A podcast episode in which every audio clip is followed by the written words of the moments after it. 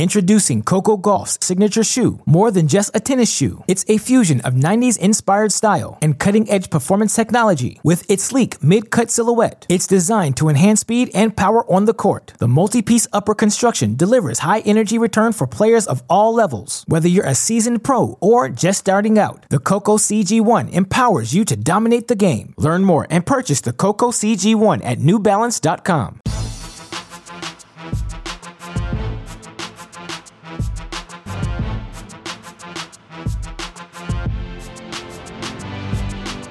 Welcome to the Mini Break, your daily podcast for the biggest storylines, results, and controversies from the tennis world. Today is Wednesday, January 15th.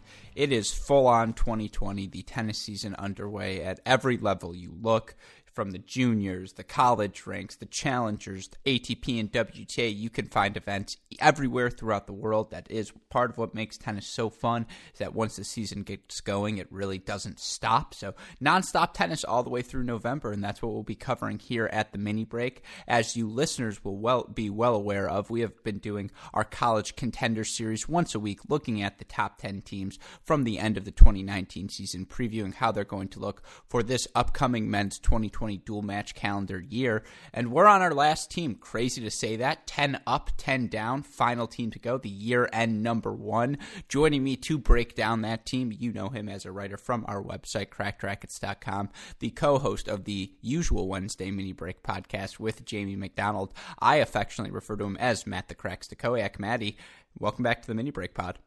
Hey man, thank you. It's uh, definitely a little bittersweet that we're on number ten here, the final one of the year. But uh, I- am ready, man. We got one last rodeo here, and uh, I think you know why I said rodeo.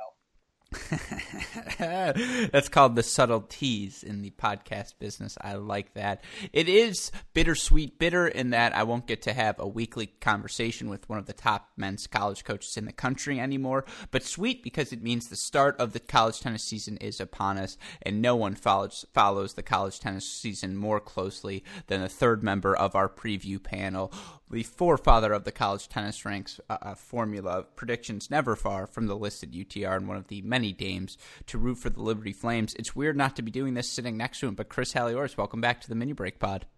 Oh, hey, glad to be here, Alex. You know, it's kind of depressing now to know after having sat next to you that you don't even need a cue sheet for that intro anymore.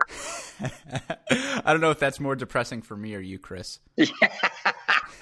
this is true. I guess I should feel I should feel honored that you have my intro and you know, just memorized by heart uh, locked in, of course, and you listeners are also well aware that as part of this preview series, we have had the chance to sit down with all of these head coaches of the teams we've talked about on our Cracked Interviews podcast. You can do that for today's team as well. And it's always fun when you get to talk about the defending national champions. Before we kick that off, Westoff, give me a college contender sound effect. So, Matt, that's it. We're on the preseason number one team, or I should say, the year end number one team preseason rankings we discussed last week. Florida hopping into that number one spot. But the team they're going to take on, the, as of the day you are listening to this podcast, Chris, uh, and Matt, and all of our listeners, the number one team to end last year, the national championship winning team, the University of Texas men's tennis Longhorns. And that's the place to start, Matt, right? This team coming off of a national title. Yeah, I mean, obviously, anytime you win the last match of the year, that's that's what everybody shoots for. So it went as well as it possibly could have. And you know, remember, guys, the adversity that this team kind of had to go through throughout the entire season. Obviously, um, you know, with what happened to Coach Center, uh, you know, we're not going to get into that here, not the time and place, but. Um, I think our listeners are, are well aware of what happened in that situation, but Coach Berque takes over. Um, and these guys had a phenomenal year, really all the way through. I mean, it wasn't just the run in the NCAA tournament. Um, they only lost three times all year. You know, one of those being to Ohio State at the national team indoors. You know, not a bad loss there. Obviously, Ohio State wins that event, and they're phenomenal indoors. So, you know, they took a bit of a beating there, but you know, they come back strong. Uh, did drop one at home to USC um, in, in, another match uh, in late uh, March prior to Big 12 play. But, um, you know, again, they, they go 5 and 0 in the conference. They do suffer one more setback uh, to Baylor in the finals of the Big 12 tournament. But then obviously with the, uh, you know, the run that they had at NCAA's, it couldn't have ended any better. 16 and 1 at home. You know, they were phenomenal, really good on the road as well with a perfect 6 and 0 record. So, you know, when you think about it with this team, um, we knew they were talented. You know, prior to last year, we, we talked about it. We knew this was going to be a really good team, but I don't think any of us really had Texas as the national champion squad. Um, and especially with all that adversity that they went through, I just I, I think it was awesome, and and you know it, it worked out perfectly. Before I kick to you, Chris, for your thoughts on their run to the title, I know you said we don't want to talk about it. And we don't have to go too far in depth to re-adjudicate what happened to Coach Michael Center, but that is 100% part of the narrative of this 2019 Longhorn team. That on March tw- uh, 12th, I think they were 14 and one. It's a team that had four seniors in the lineup: Banzer, Telles, uh, Markes, and uh, I'm forgetting Harrison one, Scott. and and Harrison Scott. Thank you.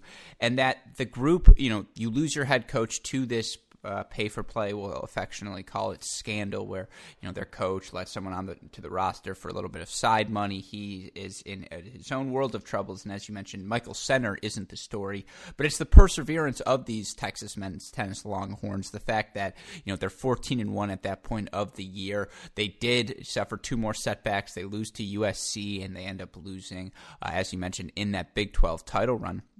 But once they hit the the NCAA tournament, I mean, this is a team that took off. They lost the doubles point, need I remind you, in that final against defending champion Wake Forest. And true, you know, context matters. Borna Gojo had played two three set matches in the two matches prior. He was gassed. Petros Chrysochos, same deal. I mean, they've been relying on Gojo and Chrysochos for the better part of three years. That sort of tennis, that sort of stress adds up, and those guys were certainly on their last fumes by the time they hit that NCAA NCAA uh, final. But to get wins from Sigsgaard, to have Ito clinch over Chrysochos, get wins from the bottom of your lineup as well for Coach Berque. And I talked about this in our the Cracked Interviews podcast that will come out today as well. I mean, to make the decision where you know, Chi Chi Huang and Ito were working as a doubles team, but Chi Chi Huang had started to struggle at the six singles position. So to bring back the senior Rodrigo Banzer, it paid off. and They end up getting wins from the six singles flight against TCU in the quarterfinals, against Florida in the semis, and then against Wake in the finals. Chris, it's a testament to this team. And last year was really a toss up. Florida, probably, I mean, as we learned, a year too young. Uh, Ohio State, as good as they were through the indoor portion of the year, outdoor outdoors always something different. UNC, you could argue, just too banged up from start to finish to get the job done.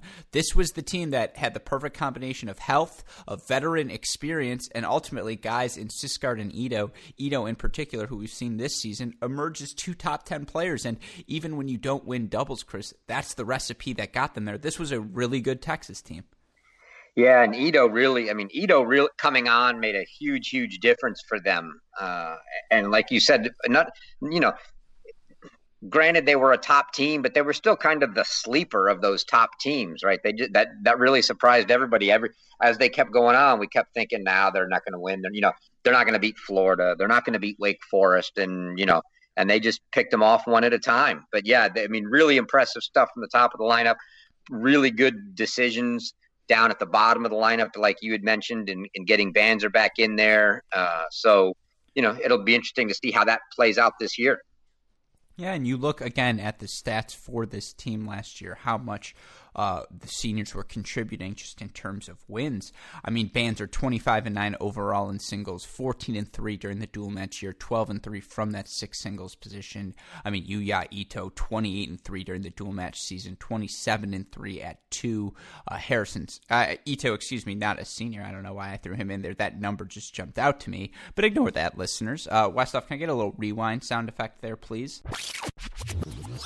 Uh, so to get back to the seniors, you look at what they did. I mean, you continue on Colin Markes 19 and 4 in the dual match season. Harrison Scott 19 and 5. Leo Telles 14 and 5. In terms of doubles teams, they're going to lose their two doubles who weren't good, but they were allowed. It's a spot filler. You know, you lose the team of Markes and Telles, Huang and Ito. We've seen split up already this fall in favor of Sigsgaard and Ito. Chichi Huang playing uh, with one of the freshmen, and of course you lose at the top of the lineup Harrison Scott, who went 15 and 7 with Christian Sigsgaard.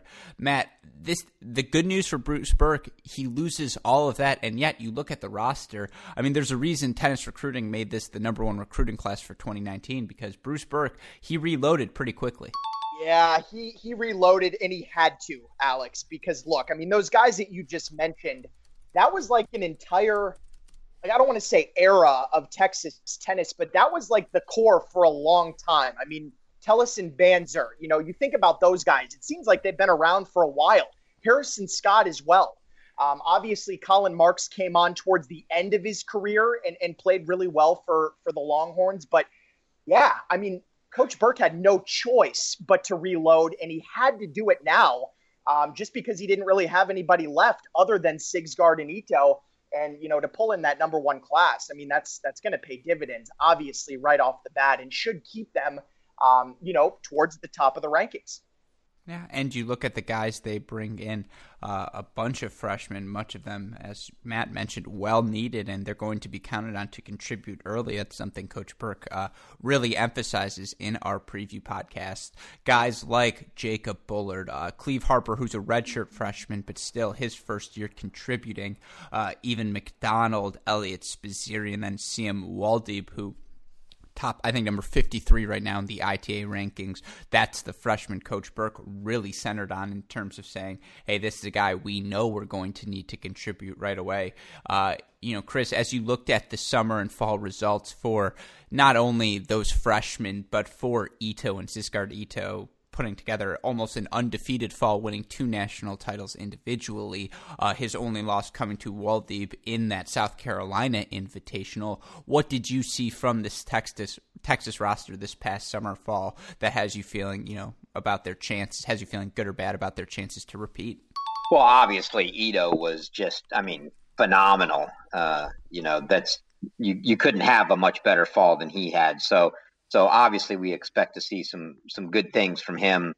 Uh, the you know the freshman that kind of jumped up, yeah, I think Waldy looked outstanding, and and I think that's a that's a big plus for them. Uh, they're going to look for production from him. I expect to see him playing up in the you know in the the mid to high end of the lineup. I mean, so is I, I think that's that's going to be necessary uh, with what they've got this year. So I, I mean, th- those are the two big the big standouts for me. Um, Spizzirri's a you know a latecomer, so uh, haven't gotten to see so much of him yet. We'll we'll see what he you know what he can do, and I'm sure we're going to get to see a good test for him uh, against Florida today. Uh, and you know we'll that, it'll be the first tell of, of what these lineups look like.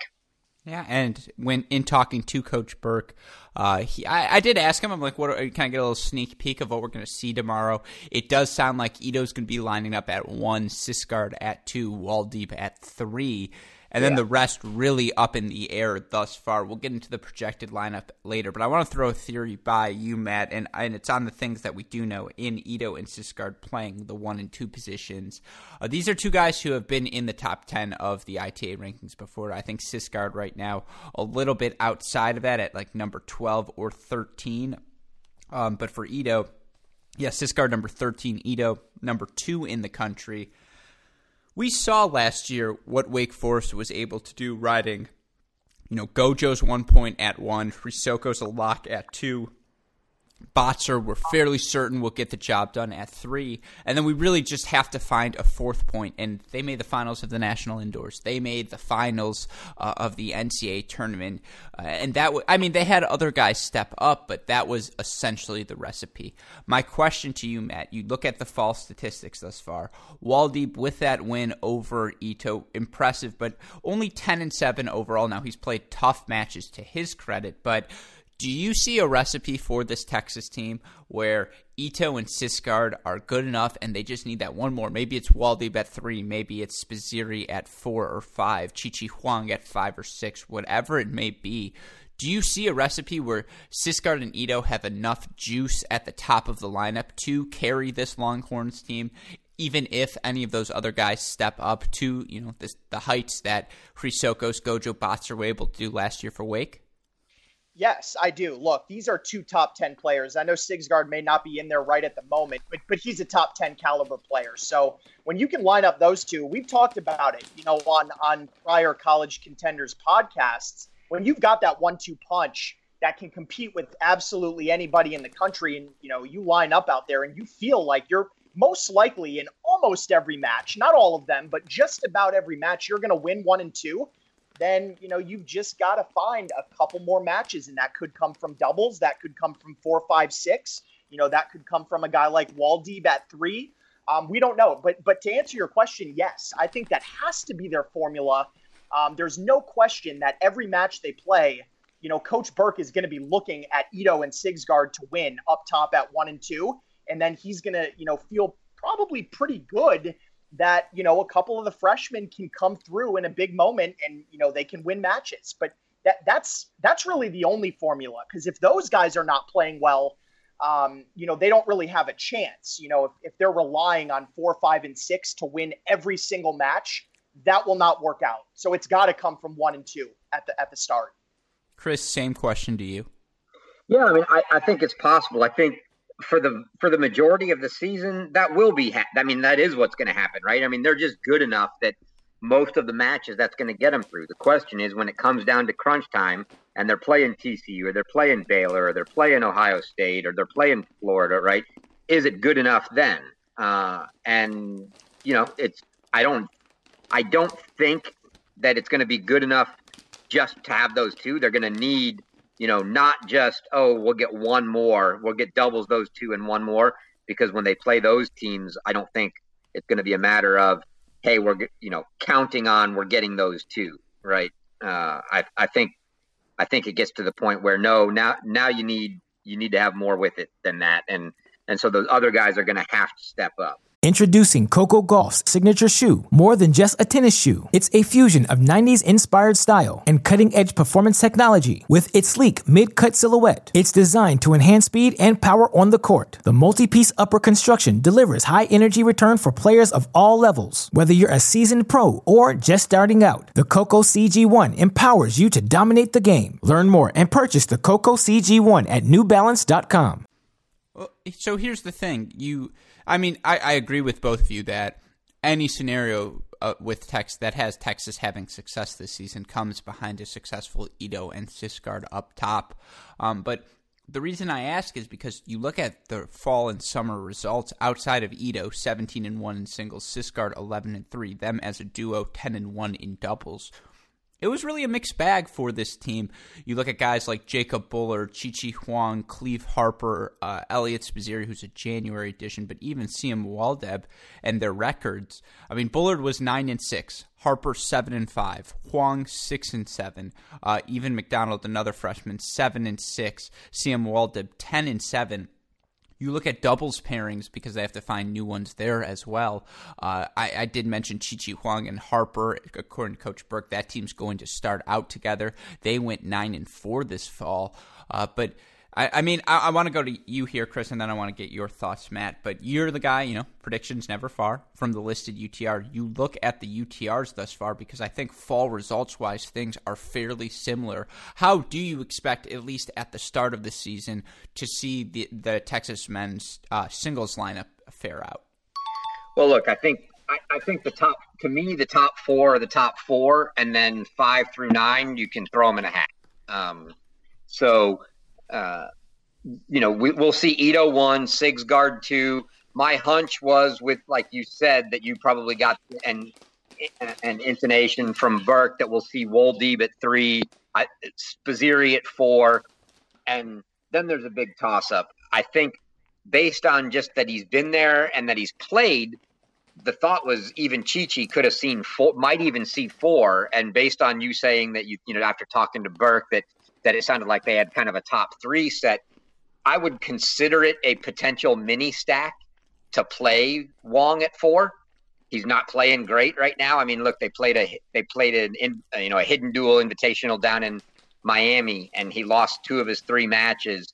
He lost two and zero oh to a kid from Miami. He lost in straight sets to a kid from Wisconsin uh, when everybody else on the team won in straights. Um, I don't see, you know, he's not in he's not informed to be playing for. They could play him there if they're playing a realistic lineup. I think we see Spizzirri four, and then at this point, if I was playing to win tomorrow, it's probably Bullard and Harper. But my guess is he'll uh, in a, in an effort to be playing for May and not for now, we'll probably see Chi Chi in there, you know, at, at five or six. And so whether it's Bullard and Chi Chi or Harper and Chi Chi, I'm not sure. Um, but but I think that's I think that's what we'll see. But it's not going to surprise me if for whatever reason Chi Chi gets you know d- doesn't see him doesn't see the court in in singles. But you know we'll see. Yeah, no, I, the, that they play number one Florida tomorrow. Uh, what a blessing that is for us. Matt, same question to you. How do you initially, at least, see this lineup uh, shaking out? Yeah, so I like a lot of what Chris just said there. Obviously, I think it's got to be Ito one, Sigsgaard two. Those two are, are going to be locked in. We know that. Three and four, I mean, I think Woldeab and and Spizzirri are the guys that can fill those positions realistically. And, you know, probably at the start, we'll see Woldeab, um, you know, with Spizzirri at four is what I would guess. But I think over the long haul, Eliot Spizzirri has a lot of junior, like international experience. He played all four junior slams. This guy's really good. So I could see towards the the latter part of the year, maybe those two flip flop at three and four. But I, I think those are the guys to fill the middle of the lineup. And then, kind of like Chris said, I mean, it would be my assumption that Chi Chi would would fill in there at five or six, just because he's been there for a year. He's played in matches. He knows what it's about you know, the lineup is already so young that I would think that Coach Berque would want a guy like Chi Chi to play five or six just with that experience. But I, I don't know. So my my expectation would be we'd see Chi Chi at five or six, and then probably Jacob Bullard would be that next guy to round out the top six with Cleeve Harper, you know, shortly there behind at number seven. But again, like Chris mentioned, you know, maybe he pulls Chi Chi and then Bullard and Harper are in there at five and six. I wouldn't be shocked to see that. But if that is the case, we're looking at spots three through six as all freshmen. And yes, they're very talented.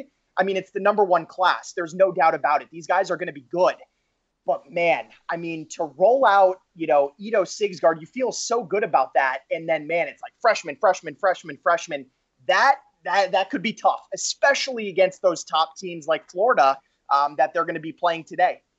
And I think one of the things for this team is the mindset, even for the guys up top. It's so different during this season. Last year, they dropped seven doubles points, only three total losses. In those three losses, they happened to lose the doubles point. But like we said in that national final, they were able to come back because the thing they had more than anyone last year was depth. One through six, you knew you were going to get a guy who, no matter whom he lined up against, was going to put forward a competitive performance. We talk about match calculus all the time, but Coach Berque made the point of after that final, you know, there was no scenario where we thought, okay, we'll lose the doubles point, but get wins at one and two from Sigsgaard and Ito over Gojo and Chrysochos. So he kind of throws that out at the beginning of the year. But yeah, this is a team that uh, not only has a bunch of freshmen who are playing in their first matches, but they're not going to have time to figure things out. You look at their schedule, Chris, uh, and the, just again in terms of their experience, this they're losing guys who went round of 16 quarterfinals, round of 16 national champions the last four years. Uh, so you can't replace that experience. But right away on their schedule, we talk about the match with Florida they have tomorrow or today, excuse me. I suppose when you're listening to this podcast, obviously when you're playing the number one team, that's as good as it get. They also go to Ohio State. They're playing Georgia at home, Stanford at home, at NC State. Columbia comes to town at USC. And then, of course, it's only a 16 Big 12 conference. And we've talked about Baylor already during this series. They bring in Brooksby, Soto, Boitan, uh, Sven Lah, all the talent they have on their roster. Chris's pet project this year, TCU, uh, how great they are. So, Chris, you look at this team, and they're going to have to figure things out quickly because, in terms of their strength of schedule, it's as good as it gets. And you know, assuming. I don't, you don't want to say they go undefeated during the Big 12 schedule, but they're at Baylor. You know, TCU comes to town. Let's say they lose one Big 12 match. In terms of getting a top eight seed, avoiding of Florida and North Carolina as long as possible in the draw. I mean, this team's going to have to come out of the gates hot if they want to, you know, maintain, ensure themselves a top eight seed, right? Uh, I mean, mate, probably, but I don't know if they have to really come out all that hot. I mean, yeah. I mean, so so what if you lose to Florida? They're going to be a top five team. You're not going to, you don't lose any points there. they lose to Ohio State, let's say they're top five or top ten, one of the two, you know, and so you don't really lose points. I mean, there's no penalty really in losing to a top 10 team. So play them all you want. It's the, the ones that start to hurt are when you're losing to the, you know, number 20 or, you know, those kinds of matches. Those, then those, those start to get you. But, you know, if they're losing to these top guys, eh, not a, not a big deal. What they do at indoors now could could matter because then you know you don't you don't know who you're going to play there. But yeah, like you said, that and they've got a little time. I mean, obviously they play Florida today. That's a big match. Then, you know, they should be fine through the kickoff weekend. But then, like you said, before indoors, they get Ohio State and Georgia. Those will both be tough matches. And they just played Georgia in that hidden duel. Uh, and, you know, they split three of the top six singles. So that that looks like it could be good. They'll still, I would still say they have probably the advantage. There were a couple matches there they probably shouldn't have lost, but uh, but they could easily lose that match. Uh, uh, and you know th- those two matches. So you've got Florida, Ohio State, and Georgia all prior to indoors, and then you go to indoors and you're going to get three matches, four if you make the final, right? Um, so yeah, gonna, there's a lot of opportunity to lose matches in there. So uh, but they still get plenty of opportunity to win some as well. I mean, it's like we've said with all of these teams. You get a couple of those wins over top ten teams, you're sitting pretty good. If you come out on the on the losing end of all of those matches, it's not that the it's not so much that losing to them hurts you, not beating them hurts you because now you don't have the big points in your totals. Not much of a deduction for losing, but the opportunity cost that you've lost by not beating them is huge. And Matt, you look at this team tested early and often. We'll definitely know all we need to know about them come May. But how do you expect them to fare in the early season, and then you know ultimately how do you expect them to fare in that Big Twelve conference play? Yeah, I think there's going to be some growing pains in the beginning. I, I really do. I, I mean, we've talked about the schedule. It's it's going to be a tough schedule. Those three matches we mentioned prior to indoors, and obviously at national indoors I'm expecting some losses. I mean, there's no doubt about it. Right now, I'd favor Florida uh, to win today. I'm going to favor Ohio State in Columbus, of course. Um, you know, the Georgia match, I, I, think Texas can win that one. That's in Austin. But then I think they're going to lose again at indoors for sure. So, um, yeah, they're, they're going to take some lumps. There's no doubt about it. They're too young of a team. They're not just going to start, you know, right off the bat. They're not going to be hot and, and blow through all these teams. I just don't see that happening. Um, but as we go through the schedule, like Chris mentioned, they're going to have some opportunities for some good wins. And I think they're going to get some of those. When you look at the Big 12, you know, the match that sticks out to me most is just at Baylor, right? I mean, Baylor is so good in Waco. I just with with this Texas team kind of starting a new generation here. I mean, these freshmen that we've been talking about, this is, you know, going to be the core of Texas tennis in that program for the next several years. So um, I just I think Baylor is my team in the Big 12. They're they're my favorite to win it, and I've got Texas coming in behind them at number two. And again, I hate to do this to TCU because it seems like every year I'm a little disrespectful to TCU, and I I I know it in my head. I'm like, why do I keep doing this? But I just I like Texas at one and two. Like Ito Sigsgaard to me they're so good, and I just like them compared to TCU's one and two. I I, I don't know. I, am going to put Texas ahead of TCU in the Big 12, so I've got it going Baylor one, Texas two, TCU three. That's how I see it. I think Coach Boland is going to be thrilled, Matt, to learn that you are on his team's bandwagon this year. He has choice words for you when you pick against him, so I know he'll be relieved to hear that. But Chris, you, just I mean both of you guys listen to this month stretch they have starting March 14th. It's number 19 Columbia at home, at USC, Harvard at home, at number 24 San Diego, uh, home for number 22 Oklahoma, home for number 15 Oklahoma State, at Baylor, at Texas Tech where it's windy, you never know what's going to happen at Texas Tech. Then they conclude their regular season versus number 8 TCU that's as tough of a stretch as you're going to find, Chris. And that's when we really will learn, uh, as I said on the play-by-play. That's nut crunching time for this team. That's when we're going to learn what they're uh, what they're capable of. So, in terms of, I guess for you, you not only the Big 12 power rankings, you like to do the Texas power rankings, A&M, TCU, Baylor, them. I think you have all four of those above Corpus Christi, but I suppose if I'm wrong, you can correct me there.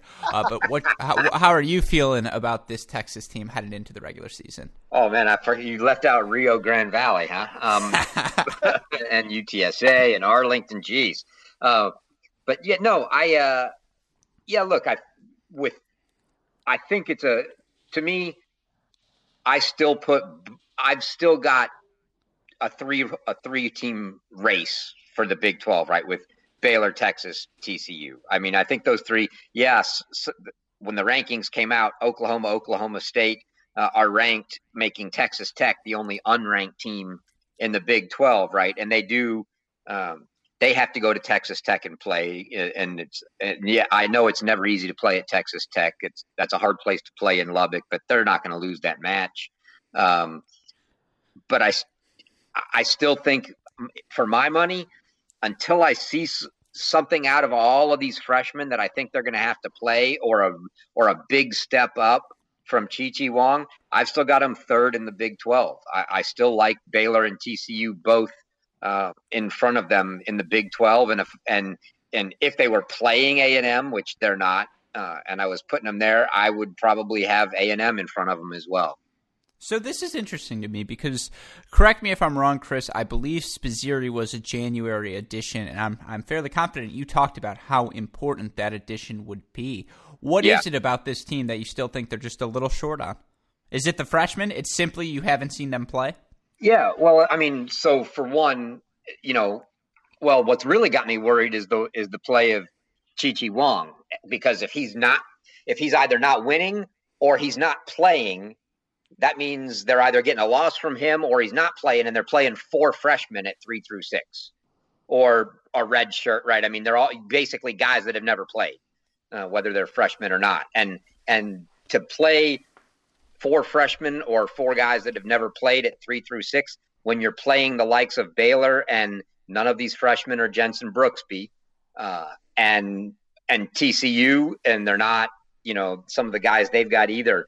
Uh, it's it's gonna. I mean, it's gonna be tough. I just think it's the you know even like we like what the tennis we covered this weekend. The margins are so thin at the upper levels here that it doesn't take much to be a difference maker.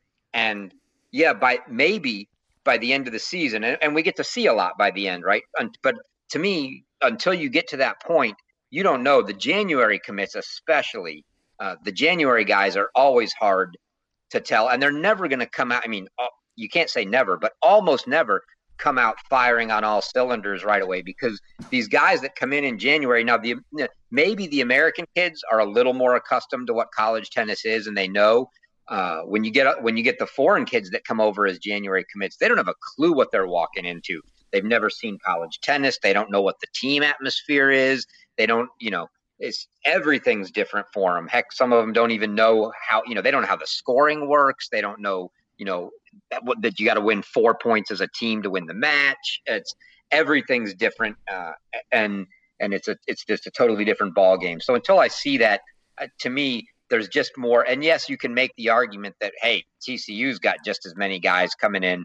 They do, but the guys they had come in, uh, they had you know three guys coming in to where I'll say Texas has got two quality guys uh, coming in that we know are going to play three four. TCU could throw three of them up there. So that's kind of the, the minor difference maker uh, to me between those two schools. So no, I don't think they're bad. And could they be a, could they end up being a top five team by the end of the year? I, it's possible. Do do I think that's probably going to happen? I think that's probably the that's probably the ceiling. Uh, uh, and, and is my take right now based on the other schools that are out there. But you know, we'll see. I, you know, the, the freshmen are just going to have to show, have to prove it for, to me before I before I get totally bought in.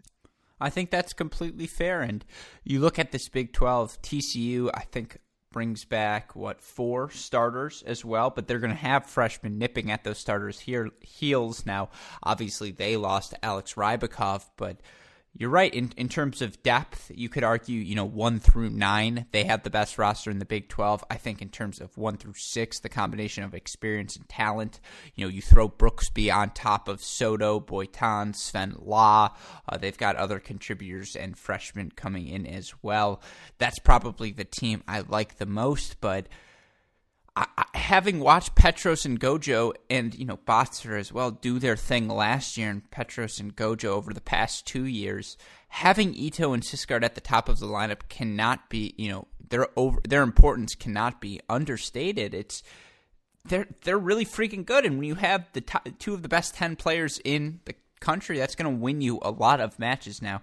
Doubles is something or they're going to have to figure out, and that they're throwing potentially three to four. You know, Chi Chi Huang will probably play, so we'll say three freshmen into the doubles portion of the match is even scarier to me than the singles because in singles, talent can just win out.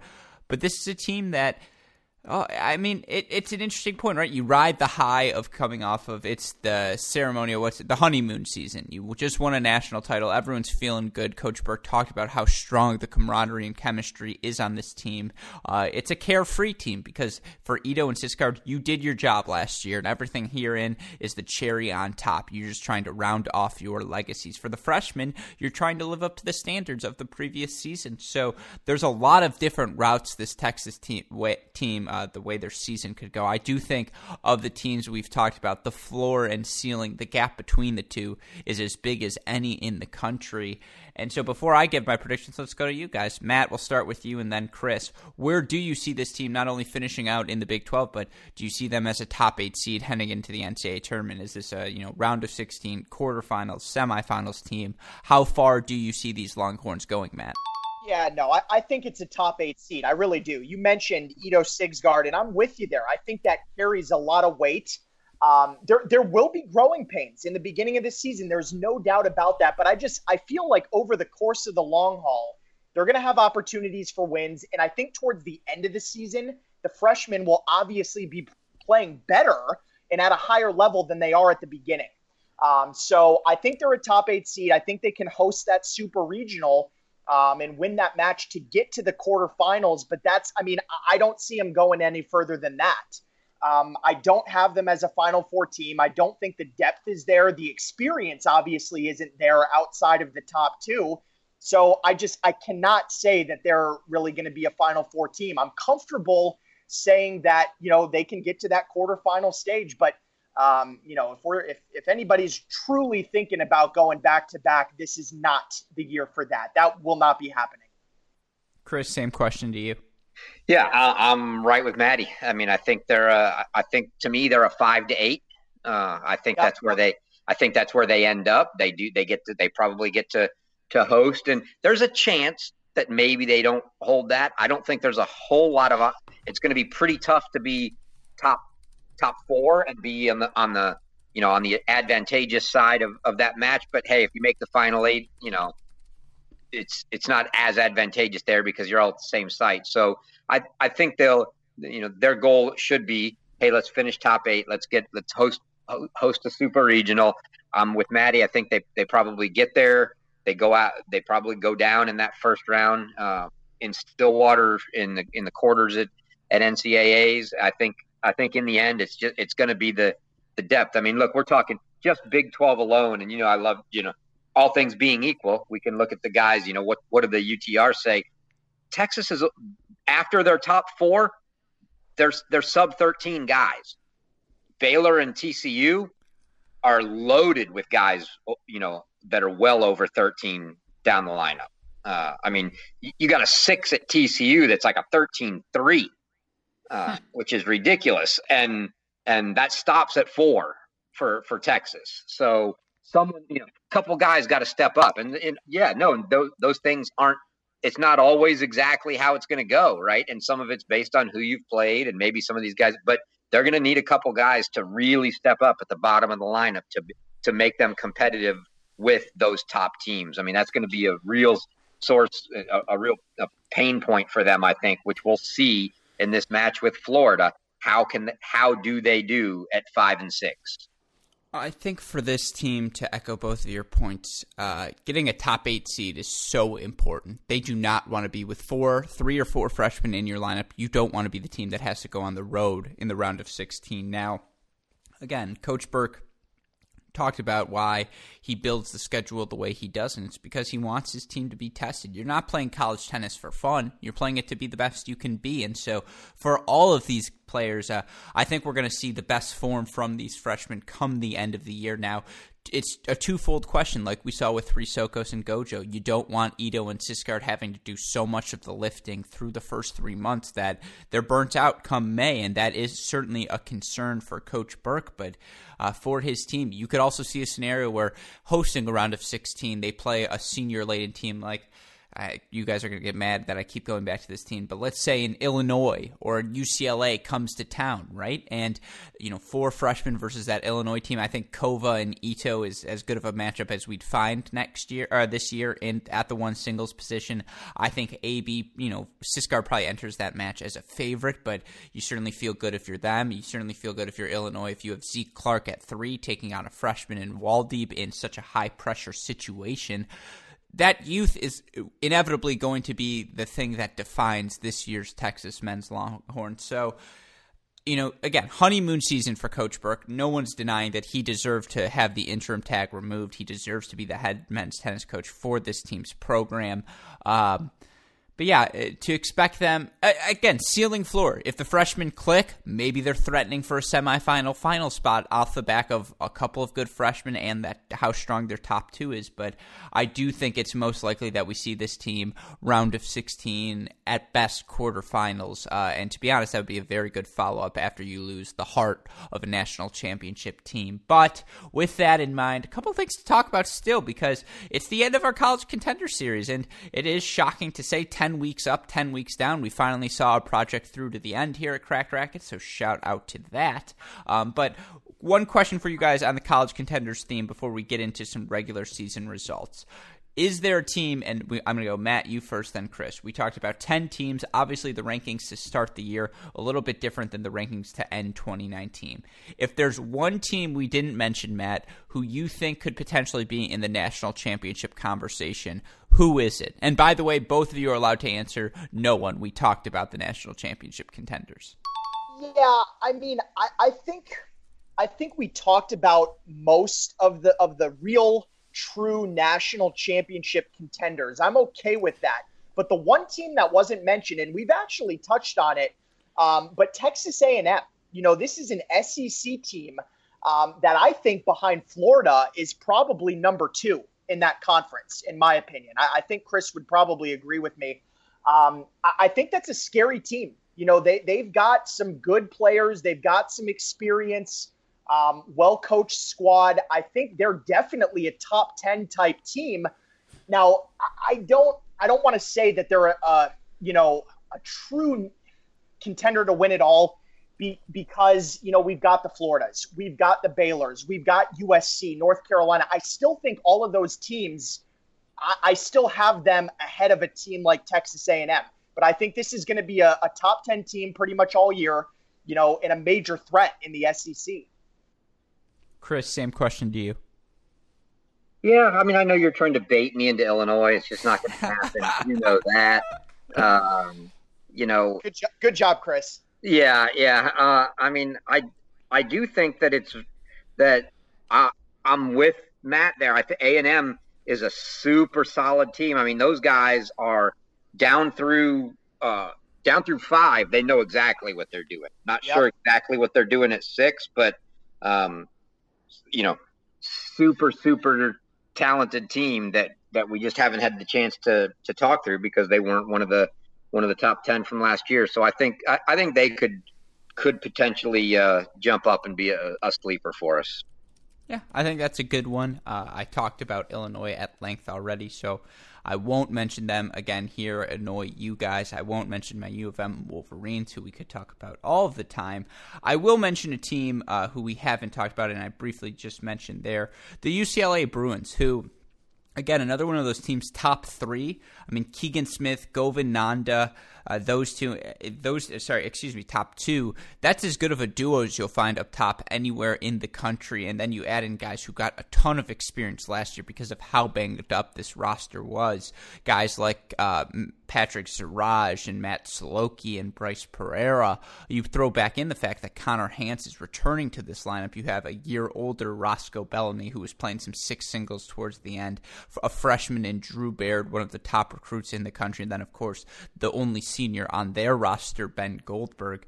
It's USC's year to win uh, the Pac-12. I think Stanford's pretty good as well, but this UCLA team is no slouch, and it's going to make getting that seven, eight uh, seed that much more difficult because there are a bunch of teams right now who you could throw in that range. I'm not sure if UCLA has the upside of national champ again.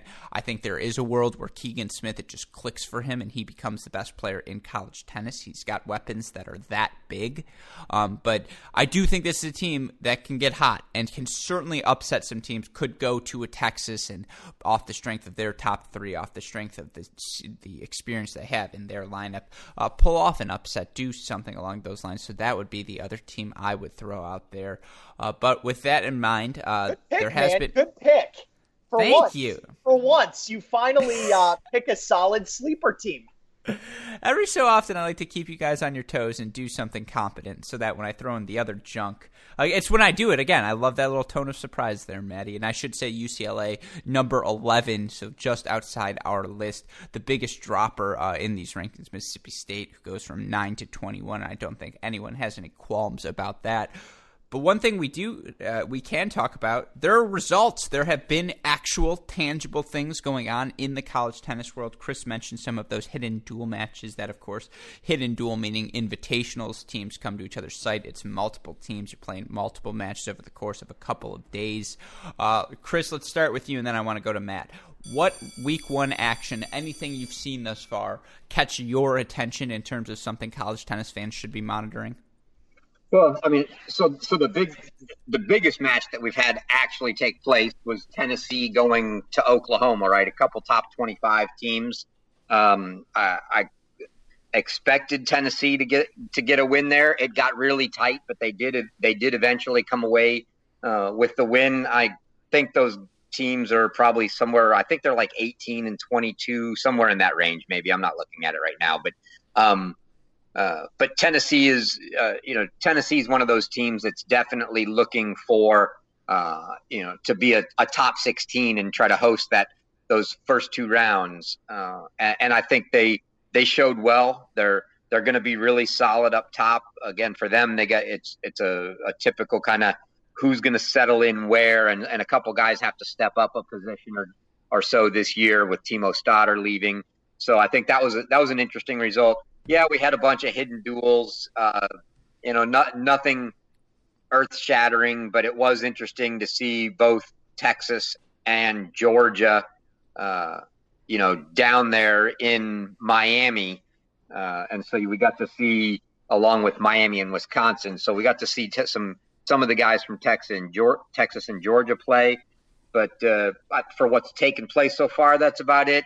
There are a couple. Obviously, we've got this uh, this Texas Florida match today. There are prior to ITA kickoff. We basically got this weekend and then ITA kickoff the following weekend. So the only other matches that I would say are really of consequence for teams that are top 16, and I'll throw that in there based off, you know, current top 16, just so I can leave out your Michigan Wolverines. um, because they're 17 actually that no so that match is there they nc state goes to to michigan uh, that's today.